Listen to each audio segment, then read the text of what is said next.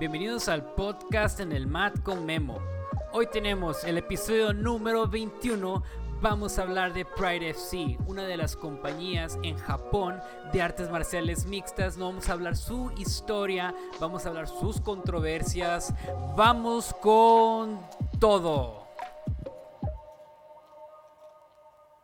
Bienvenidos a un nuevo episodio más. Disculpen la tardanza. Ahí había unos eventos que no me dejaban poder grabar, pero hoy tenemos la oportunidad de hacerlo. Hoy vamos a hablar de unas de las compañías legendarias dentro de las artes marciales mixtas, más de que esas fueron las compañías que se fundaron en Japón. Estamos hablando de Pride Fighting Championship o Pride FC. Esa compañía fue fundada en 1997 eh, anteriormente en el 92 aproximadamente ya se estaba dando lo que es el UFC, Ultimate Fighting Championship en Estados Unidos, pero en Japón estaba fundándose eh, también lo que es K1 eh, y estaban creciendo, ¿no? Ya que K1 era una compañía de kickboxing muy famosa que muchos de los peleadores que estuvieron peleando ahí se pasaron a Pride FC, que en realidad eran las similares las reglas a, las artes marciales mixtas en UFC.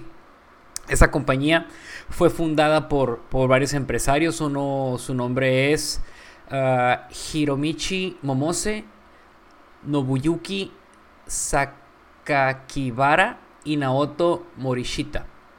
Que ellos eran, eh, eran promotores de una compañía anteriormente, ¿no? En la cual era, déjame ver, se llamaba... Mm, se llama Katugogi Revolution Spirits esa compañía. De hecho, eh, hay un, documental donde sale Rickson Gracie que se llama Choke, muy recomendado. Y eran los principios del auge, ¿no? De, las peleas de artes marciales mixtas. en aquel entonces, eh, pues fue comenzando a, crecer Pride con muchos peleadores eh, de Japón, de Brasil, de Rusia, de Croacia, Estados Unidos. Uno que otro ex peleador de la UFC se, comenzó, se fueron allá donde se daban los hechos de las peleas era en Tokyo Dome. Eh, de las compañías, por ejemplo, de los peleadores que estaban de la UFC, que es Mark Kerr, Marcos Rua, que es hermano de Shogun Rua, pero también había peleadores muy buenos de Japón, que era eh, Yuji Sano y Katsushi Sakuraba. Sakuraba que le decían el Gracie Hunter. Eh, más adelante vamos a hablar en esos aspectos, ¿no? Entonces, Pride FC fue una de las compañías que fue creciendo, ¿no? Que tuvo muchos peleadores muy interesantes. Eh, una de las características de Pride FC es que ellos no utilizaban un octágono, utilizaban un ring y tenían unas, unas categorías muy locas de peso, ¿no? Que eran no, no locas, simplemente eran, por ejemplo, peso ligero era de 73 kilos, peso welter era de 73 a 83 kilos, peso medio de 83 kilos a 93 y peso pesado que sería del 93 kilos en adelante, ¿no? Sin límite. ¿Y qué, es lo que ellos llevaban, ¿no? Dentro de, las, de las peleas, pues ellos no utilizaban espinilleras. Eh, o, o, sea, o no, no les permitían utilizar calzado de lucha, exigían eh, llevar guantillas, que esas modalidades era para la protección bucal. Eh, les estaba permitido llevar el gi. Eh, y eso es todo loco porque una de las peleas más icónicas fue contra Royce Gracie peleó contra Sakuraba, que de hecho el, kimono o el gi fue mucha de su desventaja para, para Royce Gracie y fue ventaja para Sakuraba. ¿Ok? Dentro de, las, de lo que no se permitía, porque vemos que una de las cosas que sí se permitían, a mí me encantaba ver, eran los stumps. ¿Qué son los stumps? Que te brincaban y te pateaban la cabeza desde que estaban hacia arriba así y te dejaban caer el pie.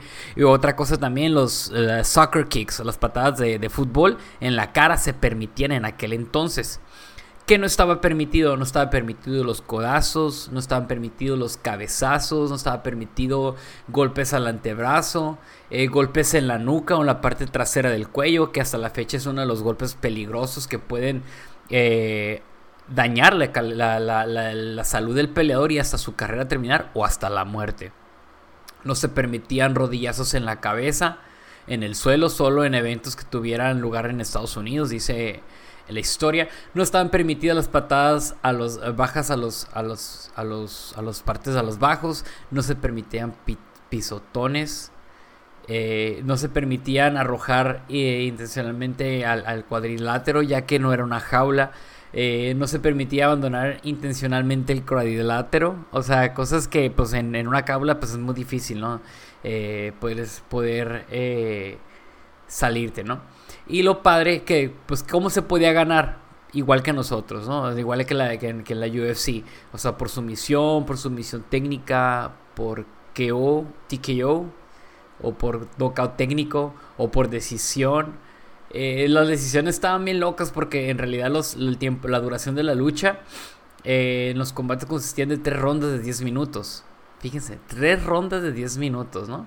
Y esas cosas era... Eh, y los 2005 minutos restantes había un descanso. Entonces vemos que no, no era ¿cómo se podría decir? Eran muchas cosas muy, muy inusuales, ¿no? Lo que sí, originalmente, ¿cómo fue que comenzamos? Por ejemplo, yo comencé a ver Pride FC. Fíjese, lo chistoso que la, yo la comencé a ver. Eh, estuvo bien padre porque mi hermano un día llegó y trajo unos DVDs y me dice, guacha, vamos a ver esto. Y me tocó ver peleas, ¿no? De repente, eh, que sabíamos que no eran pues no eran usuales, ¿no? Porque en el entonces cuando yo las estaba viendo, pues apenas tenía corriendo el auge la UFC, ¿no? Eran arriba como el 2002, 2003 cuando comencé a ver, ¿no?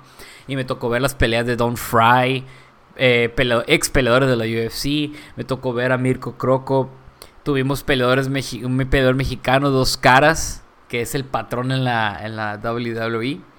Me tocó verlo a él pelear contra, contra Mirko Croco, que la verdad fue una patada fulminante, se podría decir, porque ya no se quiso levantar eh, Dos Caras Junior.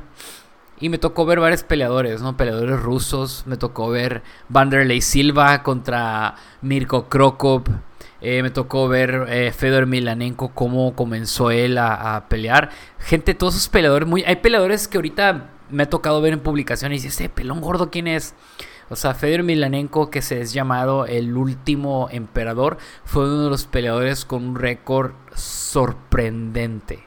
Sorprendente. A pesar de que de que ellos peleaban en otras divisiones, pero cuando ellos comenzaron a pelear en Pride FC, eh, les comenzaron a limitar, no lo comenzaron a limitar, no podían, hacían un contrato y no les permitían que pelearan en alguna otra división. Eh, de hecho, porque como estaban financiados por la Yakuza, eh, pues sus los managers de, de, Fedor, de muchos peleadores, los comenzaban a limitar para perder la exclusividad y aún para que llegaran a vivir momentos de violencia amenazas por parte de la mafia yakuza, ya que Pride FC era financiada por ellos, ¿no? Y otras de las cosas que eran en Pride FC que era muy controversial es de que en los contratos de ellos no les, o sea, no les exigían dopaje. Que eso era de las cosas muy, muy llamativas, ¿no? De que Pride FC eh, fuera una de las compañías que no permitían que dentro de sus contratos pues no decía nada de eso, ¿no? De hecho estaban en, en, me tocó ver en un documental que estaba en oscuro, ¿no? Estaba borrado de, acerca del dopaje, ¿no? Y cuántos peleadores eran dopados, pues eran un montón, los mirabas, ¿no? Inmediatamente se miraba porque ya cuando ellos, eh, Pride FC dejó de funcionar, muchos de esos peleadores regresaron bueno, unos regresaron a Estados Unidos y otros comenzaron a pelear en la UFC y no peleaban del mismo rendimiento. Entonces ahí es donde mirábamos la inconsistencia ¿no? en el dopaje, que era algo que mucha gente se admiraba, ¿no? Y de las cosas que yo admiro mucho en Pride FC era la gente, la cultura de la gente. Ahí vemos, vemos la cultura de la gente en su máximo esplendor. ¿Por qué? Porque cuando ellos peleaban, eh, la gente observaba y si, por ejemplo, si nos vamos, venimos aquí, aquí un ejemplo, ¿no? Aquí en Tijuana, cuando hay peleas de, de alguna división, por ejemplo, UWC o Crixus o alguna otra división eh, aquí, o por ejemplo Vikings, que es una de las promotoras de, de peleas amateur eh, aquí en Tijuana. Pero en UWC me tocó ver mucho que cuando los peleadores iban al suelo, la gente al minuto a los dos comenzaba a gritar ya, ¿no? Para que se volvieran a levantar de pie. ¿Por qué? Porque pues la gente mexicana le encanta, ¿no? Le encantan los trompos, les, encantan, les encantan las peleas y sobre todo cuando las peleas son parados, ¿no? A mucha gente les encanta ver el striking Eh, yo al principio cuando comencé a, ver las artes marciales mixtas, de hecho yo era aficionado de K1 y no les voy a negar, a mí me interesaba demasiado ver más peleadores que estén peleando arriba a que se iban al suelo. Al igual, era algo que yo no conocía, desconocía y cuando comencé a practicar el jiu-jitsu brasileño, ya comencé a dar, entrarle, me comencé a, se puede decir, darle sabor, ¿no? Darle sabor a, a las peleas porque ahora sí consideras de que órale, o sea, ya vas comprendiendo qué es lo que están haciendo. Y ahora ya es el contrario, ¿no? Me emociona más cuando se van al suelo y, por ejemplo, un luchador olímpico está peleando contra un judoka o un jiu-jitsero. Entonces me, da más interés, ¿no? Y sobre todo ahorita que hay divisiones, por ejemplo, aquí en México ya está como viéndose mucho el combat jiu-jitsu, que es un jiu-jitsu que se permite en lo que son las eh, golpes con la palma, cachetadas, o sea, ¿con qué fin? Poder distraer al peleador o al igual también noquearlo, ¿no? Distraerlo para que puedas cambiar tu, juego de trabajo, tu juego de tu game plan, ¿no? Tu, estrategia, ya que muchos peleadores, jiu están muy a gustos, ¿no? En el suelo y, tienen un tiempo, ¿no? Para pensar, más sin embargo, pues sienten el, cachetazo, el, sienten el golpe, eh, el palmazo. Y eso les irrumpe y esa ventaja de otros. De hecho, muchos peleadores de artes marciales mixtas han tenido la ventaja por lo mismo. Pero pues regresando, ¿no? A Pride FC. Entonces vemos que eh, cuántos, qué, qué, tipos de peleadores estaban en Pride FC. A mí me tocó ver mucho peleador, por ejemplo, en un americano, ¿no? Kevin Randleman, que era un wrestler. Eh, Fedor Milanenko, pues era, era, era peleador de sambo. Eh, vemos varios jiu los hermanos de Shogun Rua, Shaolin y, y, ¿quién más era? Ay, se me olvidó su nombre. Este, eh, Ninja, Shaolin y Shogun, ¿no? Son los hermanos Rua. Y todos ellos eran, tenían buen jiu-jitsu, pero se distinguían por su Muay Thai. Vanderlei Silva, uno de los peleadores con un sólido eh, Muay Thai, que era muy, muy, muy, ya muy, muy recordado, ¿no? Y, por ejemplo, también eh, eh, Quinton Jackson, él estuvo peleando ahí y él comenzó a mostrar, o sea, la, fuerza, la brutalidad y todas esas cosas, pues. Y regresando a las peleas, cuando, cuando los japoneses miraban, cuando están luchando la sumisión, ellos, la gente callaba. Era un silencio, no incómodo, era un silencio de apreciación del, del jiu-jitsu, del judo, del sambo, del wrestling entonces mirábamos, ¿no? O sea, la gente se quedaba así como que, wow, o sea, asombrada. Y cuando el peleador era sometido, la gente se levantaba y aplaudía. O cuando se zafaba de una llave, de un momento difícil el peleador, la gente se, paraba y aplaudía. Entonces vemos que eso, eso se ha perdido mucho. De hecho, hay una, hay una división aquí en, en, bueno, no aquí, en Japón, se llama Quintet, que es Jiu-Jitsu por turnos. Por ejemplo, son cinco luchadores de un lado y cinco luchadores del otro. Si se acaba el tiempo y no es sumisión, los dos quedan descalificados. Si los someten a uno, a uno lo descalifican y sigue y ya quedan cuatro contra cinco. Y así consecutivamente. Y la gente en Japón aprecia mucho y se ve, se siente la esencia Pride porque el uno de los que fundó Quintet es eh, Sakuraba que es uno de los peleadores extraordinarios dentro de esta división que ha muerto. Y vemos que, el, conforme va pasando la historia, la gente pues va, va apreciando, ¿no? Y de repente van llegando los brasileños, van llegando eh, los americanos, van llegando los europeos en la división japonesa y comienza a ver un color australianos, también llegan a ver.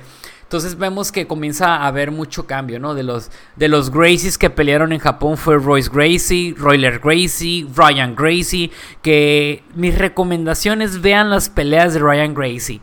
Ryan Gracie era totalmente lo contrario a, varios, ah, también Renzo Gracie, varios de los Gracies, porque era un hombre muy agresivo, muy aguerrido, me encantaba verlo pelear a él porque era, era otra especie de ser humano, la verdad, era un espécimen sorprendente, me gustaba verlo pelear. Y Sakuraba venció nuevamente, ¿no? Venció a Royce, venció a Royler, venció a Renzo, venció a Ryan Gracie, que con él sí batalló, batalló pero así como, como a Desaña, ¿no? Lo comenzó a nalguear después y, y, como tomarlo de broma. Y entonces, todo eso, por eso mismo Sakuraba fue llamado Racy Hunter dentro de, de ahí. Lo que sí nunca pudo ganarle fue a a este peleador, al Hitman, que sería Vanderlei Silva. Entonces había mucha controversia, ¿no? Se quejaban de que había dopajes, que no había dopajes, que los peleadores, por ejemplo, Don Fry subía peleando ya con, con, con chochos, no solamente con chochos, él se levantaba, llegaba con, este, prácticamente drogado con analgésicos del dolor de su cuerpo, porque a veces dice que él peleaba borracho ya, o sea, es, es una, era una locura Japón, ¿no? Y varios de los, de los peleadores pongan ojo, vayan escribiendo para que los vayan a ver. Bob Sapp, que era uno de los peleadores grandes, e icónicos dentro del Pride. Eh, también estuvo Alexander Emelianenko, que era hermano de Fedor Emelianenko. Estuvo Mirko Krokop, que él, eh, le tocó estar un poco en la UFC, pero las mejores peleas que él tuvo fue en Pride FC. Contra Fedor Emelianenko, contra Alexander Emelianenko, que lo noqueó, contra Vanderlei Silva, contra Mark Hunt. O sea, era, era una, una, era una pachanga ahí de peleas. A mí me encantaba ver los, los Grand Prix, que eran peleas sorprendentes. Eran peleas de, que en una, sola, en una sola pelea peleaban de dos a tres veces los peleadores. O sea, entonces era, era, una, era una división que, que a la gente les encantaba ver. Que yo sinceramente eh, sí extraño verlas, pero por ejemplo, One FC que es una de las promotoras en, Asia, son las que manejan mucho ese tipo de... son similares, son similares a, Pride FC, porque al igual ellos también te permiten patearte la cara. Entonces vemos que esa historia pues sigue permaneciendo, ¿no? Y las controversias seguían dándose porque, por ejemplo, había peleas que, parecían injustas, pero se daban, ¿no? Por ejemplo, una de las peleas que a mí me encantó fue ver pelear a Shogun Rua que de hecho Shogun Rua peleó varias veces en Pride FC. Eh, y una de sus peleas peleó con un, eh, con un campeón de K1. Que ustedes lo van a recordar mucho porque de hecho él sigue peleando. Eh, entonces, no sé de sus peleas fue contra... Se me dio su nombre, permítanme, ahorita les digo cuál es, cuál es su nombre. y e, era de esos peleadores que, que nunca dejaban nunca dejaban de, pelear. Este, y de hecho, Shogun Rua peleó más de dos veces con él y tuvo peleas muy buenas. O sea, peleas muy buenas de las cuales eh, mucha gente eh, les gustaba. De hecho, yo les he visto esas peleas y las peleas que él tuvo contra. Eh, hace vida su nombre. Oh, es, es es uno de los peleadores que ahorita en la UFC lo ves y está súper grande, está súper fuerte.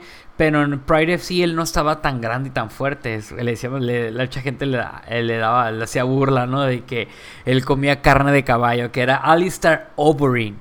Fíjense, Alistair Overeem fue campeón de K1, fue campeón en Pride FC, fue campeón en Strikeforce, pero nunca ha sido campeón en UFC.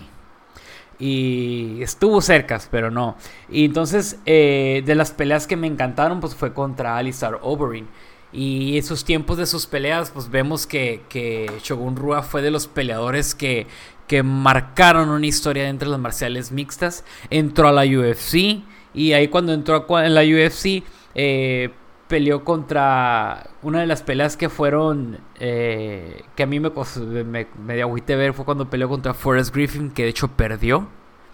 Pero después peleó con Machida perdió también luego gana se, se gana el campeonato de la UFC y después pelea contra Bon Jones y es perdido su, su cinturón entonces, hay peleadores, por ejemplo, que no van a reconocer.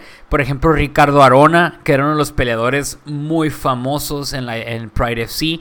Eh, los hermanos Nogueira, los, este, que de hecho uno de ellos peleó contra Bob Sapp. Lo tiró como, como trapo así horrible. Porque Bob Sapp usaba lucha olímpica y aún así él sobrevivió y fue vencedor. Eh, Mirko Krokov le pateó la cara a Bob Sabi le quebró el cráneo. Entonces, eran peleas bien padrísimas. O sea, si se les podía decir, por ejemplo, Fedor Emelianenko, todas sus peleas, la mayoría de ellas se mantuvo en campeón. Eh, los, por eso le decían el último emperador, porque su récord era arriba de 30 o 31. Entró a Strikeforce, ganó dos, tres veces, y luego perdió dos, dos, tres veces seguidas. Y se fue a, pelear eh, en Rusia, comenzó a agarrar nuevamente auge. Entró a, a, Bellator y ahí estuvo más o menos. A mí me tocó irlo a ver a pelear y, peleó contra eh, Ryan Bader y perdió.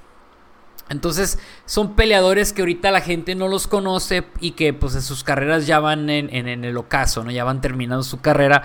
Pero eran peleas impresionantes. Métanse, o sea, es lo padre. Ahorita tenemos YouTube, pueden poner Pride FC y van a salirles toda la historia. Me encantaba cuando entraban los peleadores, la música, eh, cuando, cómo entraban ellos y, los, cuando ganaban, el pachangón que hacían. O sea, todas esas cosas, o sea, eh, eh, se han perdido, ¿no? Por ejemplo, en el UFC, eh, pues es, es, es, no se, la verdad, sinceramente, no se compara eh, el, ¿cómo se llama? El, el, auge que le metían en Japón la presentadora, o sea, cómo presentaba los peleadores, le metía. De hecho, este es cuando te metes en el podcast de Javier y quien da la presentación del podcast o sea, es la persona que presentaba en, Pride. Uno de los peleadores que me encantaron ver era Charles Bennett. Charles Bennett le decían el Crazy Horse. Es un afroamericano pesadísimo. Fue uno de los mejores peleadores en, artes marciales mixtas. Y en el, tiempo que, pues en, el total de sus peleas tiene 73 peleas de artes marciales mixtas. O sea, para que vean. Wow, o sea, tiene una, una, una historia grandísima de, de peleas que, que, ya después en sus peleas pues fue, fue declinando, ¿no? Porque de hecho tiene como 1, 2, 3, 4, 5, 6, 7, 8, 9, 10, 11, 12 peleas seguidas que perdió. Entonces eh, vemos que, que pues tristemente, ¿no? Y me tocó, me tocó ver que eh, detrás de los vestidores en Pride FC hasta se peleaba. O sea, te digo, era una, era una locura en Japón. Porque detrás de las. De, atrás de las. Del, del, Se puede decir del ring. De hecho, también había. Había peleas. De hecho, si te metes en internet. Por ejemplo, metes en YouTube y pon eh, Crazy Horse. Crazy Horse Charles Bennett. Eh, y vas a ver este que él, se, él, él, llegó a pelear detrás de, de, detrás de, ¿cómo se llama? Este, detrás de, de, de se puede decir, en los vestidores. Y este, y, y se peleaban y era, era una, dice, eh, peleó contra Barnley Silva, este, no, era, era, una, era, una, era, era una locura. Luego también se llegó a pelear contra Cristiano Marcelo, que Cristiano Marcelo lo sometió a, Charles Bennett. Era, era, era un caos padrísimo. Parecía peleas de lucha libre, pero de neta. O sea, se agarraban duros detrás del, del, del se podría decir del, del dentro del, del, stage, atrás del stage. Y de hecho las controversias seguían dándose, ¿no? En Pride FC.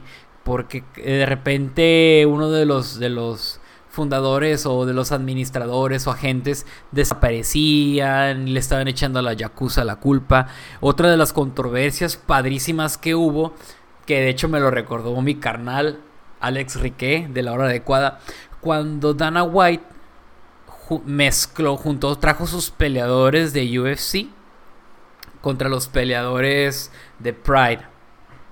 Y ahí fue donde estuvo perrísimo porque UFC contra Pride es algo que, que ahorita muchos quieren, ¿no? Que UFC contra Bellator, eh, UFC contra... Eh, por ejemplo, Rising. O, o, ahorita ya lo hicieron, que es Bellator contra Rising y estuvo perrísima la cartelera. A mí me encantó. Este, entonces vemos que, que, Dana White le quiso entrar, ¿no? Le quiso entrar a, en aquel entonces porque él creía que tenía, los mejores peleadores. Pero desafortunadamente así no fue la historia, ¿no? Eh, y eso fue hace como aproximadamente unos 20 años, o sea, y, y vimos que, que fue a llevar a peleadores, o sea, de hecho fue a pelear, fue, llevó a, a The Iceman, a Chuck Liddell, y peleó contra, contra o sea, peleó y, y, no fue un éxito, desafortunadamente. Para, yo creo que pues desde ahí Dana White ya no quiso meter más su Pride F contra, contra otras compañías, porque fueron humillados sus peleadores y por ejemplo peleó Chuck Liddell contra Quinton Jackson y Quinton Jackson le ganó y Quinton Jackson peleó contra Vanderlei Silva y Vanderlei Silva este, lo derrotó. Entonces vemos que, su intento, ¿no? Su intento a, poder querer que, que, podía UFC arriba de, de, las... De las poder aventajar, ¿no? Y no, tuvo una una efectividad, ¿no? Y yo creo que a partir de ahí, decía con mi compa, de que a partir de ahí UFC como que ya le dio, ya le dio miedito, ¿no? Miedito querer tener nuevamente ese tipo de, de, peleas, mezclarlas, porque de hecho los, los fans quieren. Y es verdad, o sea, por ejemplo, Bellator tiene muy buenos peleadores. O sea, tenía Patricio Pitbull, que de hecho acaba de perder, pero no eso no le quita que no sea muy mal peleador. Tiene, es, es campeón de dos, de dos pesos diferentes. O sea, está eh, Gerard Mursasi. O sea, está. ¿Quién más está? Venom Page. Está Douglas Lima. Iba a decir Michael. Michael. este, Michael Chandler, pero no, ya está, ya está en la UFC. O sea, tiene peleadores muy buenos. O sea, tiene un, un, un ruso. Tienen un ruso que es campeón ahorita. Está Ryan Bader. Pero. En realidad, si, si mezclamos los peleadores puros de, de, de Bellator con UFC, yo siento que sí va a haber, una, va a haber muy buen tiro muy buen tiro porque hay peleadores que no han salido de ahí. Eh, y han dado una, pelea muy padre. Han, sido peleadores que han sobresalido. Que, que yo la verdad, yo como aficionado de las artes marciales mixtas, yo no estoy, se podría decir, yo no estoy así como que, ay, pura UFC, ¿no? O sea, a mí me ponen, puedes ver, puedo ver peleas. Eh, que me pueden llamar la atención. Por ejemplo, aquí en México puedo ver, puedo ver, no sé, UWC, que varios compañeros de mi gimnasia están pelean ahí. Puedo ver eh, algunas otras divisiones que están creciendo dentro de Baja California dentro de México. Budocento, que en realidad ahí he visto más, más compañeros, mi, mi, teacher Martín González, que es uno de los competidores activos, Demian Valderrama, que fue, eh, fue ex compañero mío del gimnasio. Entonces vemos que, que todo esto va, va, cambiando, ¿no? Y conforme va cambiando, eh, en el auge de, de, bueno, en el ocaso de Pride FC, se comenzaron a venir muchos cambios, ¿no? Porque Pride FC, eh, desafortunadamente, la UFC, lo, lo que es eh, los, los hermanos Fertita, que es Lorenzo y Frank Fertita, que son dueños de Sufa, eh, compran Pride FC. Pero bien, bien chistoso porque Pride FC eran, eran, eran los dueños, pero fueron como que absorbieron ciertos peleadores y dejaron morir la empresa. Así como WC, como Strike Force, que Strike Force trajeron varios de sus peleadores. Y Pride fue una de las compañías que efectivamente, ¿no? Fueron de las compañías que fueron absorbidas por, por UFC y fueron decayendo, ¿no? Y después de ahí varios peleadores se fueron para todos lados, ¿no? Eh, hay peleadores que UFC los tomó, brasileños, sobre todo los hermanos Minotauro, Shogun Rua. Eh, este, hay peleadores que se fueron a, a Strikeforce, Kevin Randleman se fue a Strikeforce. De hecho, una de las anécdotas muy, muy, muy, no asquerosas, muy peligrosas, ¿no? De que Kevin Randleman, él estuvo, él recibió una infección de estafilococos y le estaba comiendo abajo de la axila, en, abajo del, del, de lo que es su, su, pecho se le estaban comiendo lo que es la bacteria. Y se le hizo un hoyo, se miraba muy, muy, muy grotesco, ¿no? Por, por falta de cuidado. Entonces, en el 2007 fue su última, creo que, pelea de, de Pride FC. Y a partir, pues, como les decía anteriormente, ¿no? Muchos peleadores eh, fueron. Fueron, este. Fueron eh, para otras compañías, ¿no? De los peleadores que, se quedaron en UFC, Dan Henderson, el Hendo, que es uno de mis peleadores favoritos, eh, Takanori Gomi, eh, Mark Coleman, no me acuerdo si haya regresado, Vanderlei Silva, Fedor Milanenko, pues se fue a Bellator y se estuvo, y estuvo fue campeón en, en, en, Strike Force. Eh, entonces, eh, Mirko Krokop o, Mirko Filipovic, por si no lo conocían, Mirko Krokop, Krokop es Croatian Cup o policía croata, es un apodo, su nombre completo es Mirko Filipovic. Y, vemos que, más adelante pues nacieron otras compañías, ¿no? Como Dreams, que fue una de las compañías que siguió en Japón, y Rising, que es una de las que actualmente están ahorita funcionando. Entonces, eh, muchos peleadores se quedaron en Japón, otros se fueron a Estados Unidos, y otros se fueron a otras divisiones, otros se fueron a Europa. Y ese fue el, auge, ¿no? El auge que hizo Pride FC. Que a mí lo personal, muchas de las cosas que a mí me gustaban de Pride FC, se los digo nuevamente, ¿no? El stomp. De hecho, miren los, los, los highlights de Shogun Rua y eso lo distinguían a él, porque él hacía el stomp, o sea, él te caía, se brincaba encima y te pateaba la cara. O, las patadas de soccer que Vanderlei Silva se las aplicaba a varios, ¿no? Entonces, esas peleas a mí me encantó mucho. Pride FC era una de las cosas que, que dentro del de, conocimiento eh, o dentro de lo que comenzamos a ver, los que comenzamos desde temprano viendo UFC, Pride, después Strike Force. O sea, era, algo bien padre, algo bien padre. Eh, te los digo, alguien que comenzó entusiasmado con el K1, ¿no? viendo a Buacao pelear. Ah, uno de los peleadores que estuvieron en Pride FC fue Mark Hunt que antes de eso él peleó en K1 y luego después fue a la UFC, peleó contra peleadores chochados, les ganó, como al Bigfoot Silva, le robaron la pelea con el luchador eh, que peleó contra Caín Velázquez.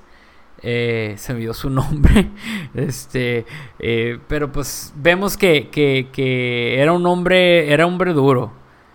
Era un hombre duro y fue uno de los peleadores que hasta la fecha creo que ya no está peleando en, UFC, pero fue de los peleadores que Alistair Overeem le tocó pelear contra él y, estaba salió positivo en, productos ilegales. Igual también Brock Lesnar era el que había dicho, pero discúlpenme, mi memoria a veces me falla.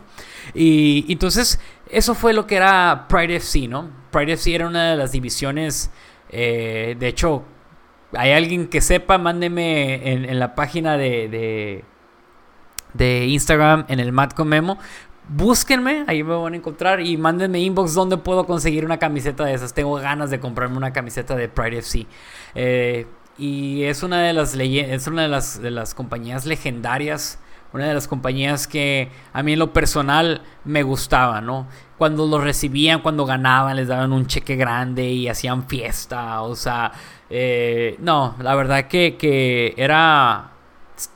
Se me hacía muy perrísimo que eh, la verdad que el día que llegue a ir a Japón me gustaría ir a, ver unas algunas peleas de alguna división que hay ahí para poder ser aficionado y poder ver eh, todo lo, lo, bello y lo hermoso de la cultura japonesa reflejada en artes marciales mixtas. Bueno gente, eso fue un pequeño un pequeño reportaje histórico de artes marciales mixtas acerca de Pride FC. Pronto vamos a hablar de algunos otros temas, pronto vamos a tener nuevos invitados. Eh, si no han visto la entrevista con Jasmine Jauregui, los invito. Tengo, tenemos una lista grandísima de gente que hemos invitado, o sea, que, es dentro de las que son peleadores, son gente que se ha dedicado a, a, a, las artes marciales mixtas, al jiu-jitsu. Tenemos Jasmine Jauregui, a Abraham Nava, que acaba de pelear en Lux, eh, Guy Warnow, que es, maestro de Jiu-Jitsu, uno de los primeros maestros de Jiu-Jitsu en México, a mi teacher Martín González, tenemos una entrevista con el crew Jerry de Brown Bakers, eh, Playa del Carmen, tenemos también a, aquí tenemos a este al a un peleador de Muay Thai bien, que, está, que va creciendo, que de hecho va creciendo y hay que esperar que lo vamos a ver pronto peleando en alguna otra división.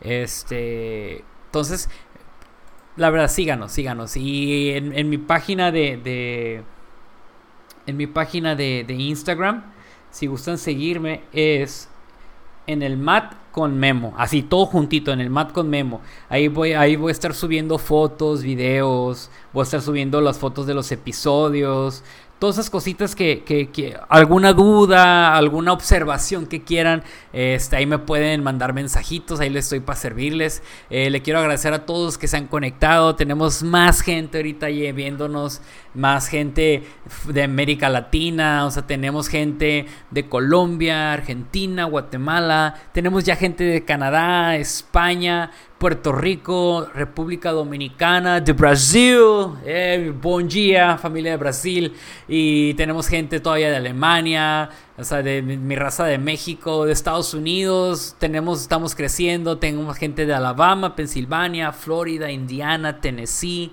California, Washington, Texas, New Jersey, Ohio. Y mi raza de México, pues no se, no se diga más, ¿no? Toda la raza de la República nos están viendo. Gente, eso fue un episodio más en el Mat con Memo. Espero que les haya gustado. Son 35, casi 40 minutitos. Pero pronto tendremos un, invitado nuevo y nos lo vamos a pasar a todo dar. Espero que les haya gustado. Quiero agradecerle a mis compas de la hora adecuada. Ellos siempre nos han, me han apoyado, me han echado la mano, eh, me han dado consejillos. También eh, síganlos a ellos. Tienen un muy buen podcast. Son temas padrísimos que ellos también hablan.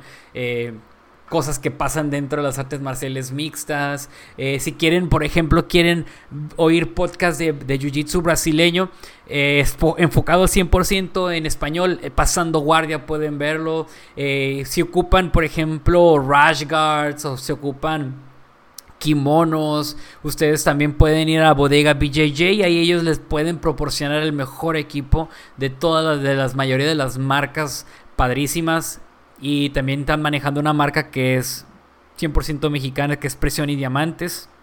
Al igual también, si están interesados de shorts, rash guards, eh, bien 100% tijuanenses, Mexmob, se pueden meter. Mexmob y ahí tienen, yo personalmente a mí me encantaron, tengo dos shorts, un rash guard y padrísimo.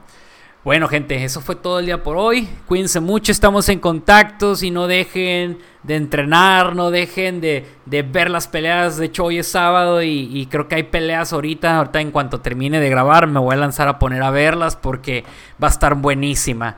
Alright, mi gente, nos estamos yendo y nos vemos a la próxima. Que descansen. Adiós.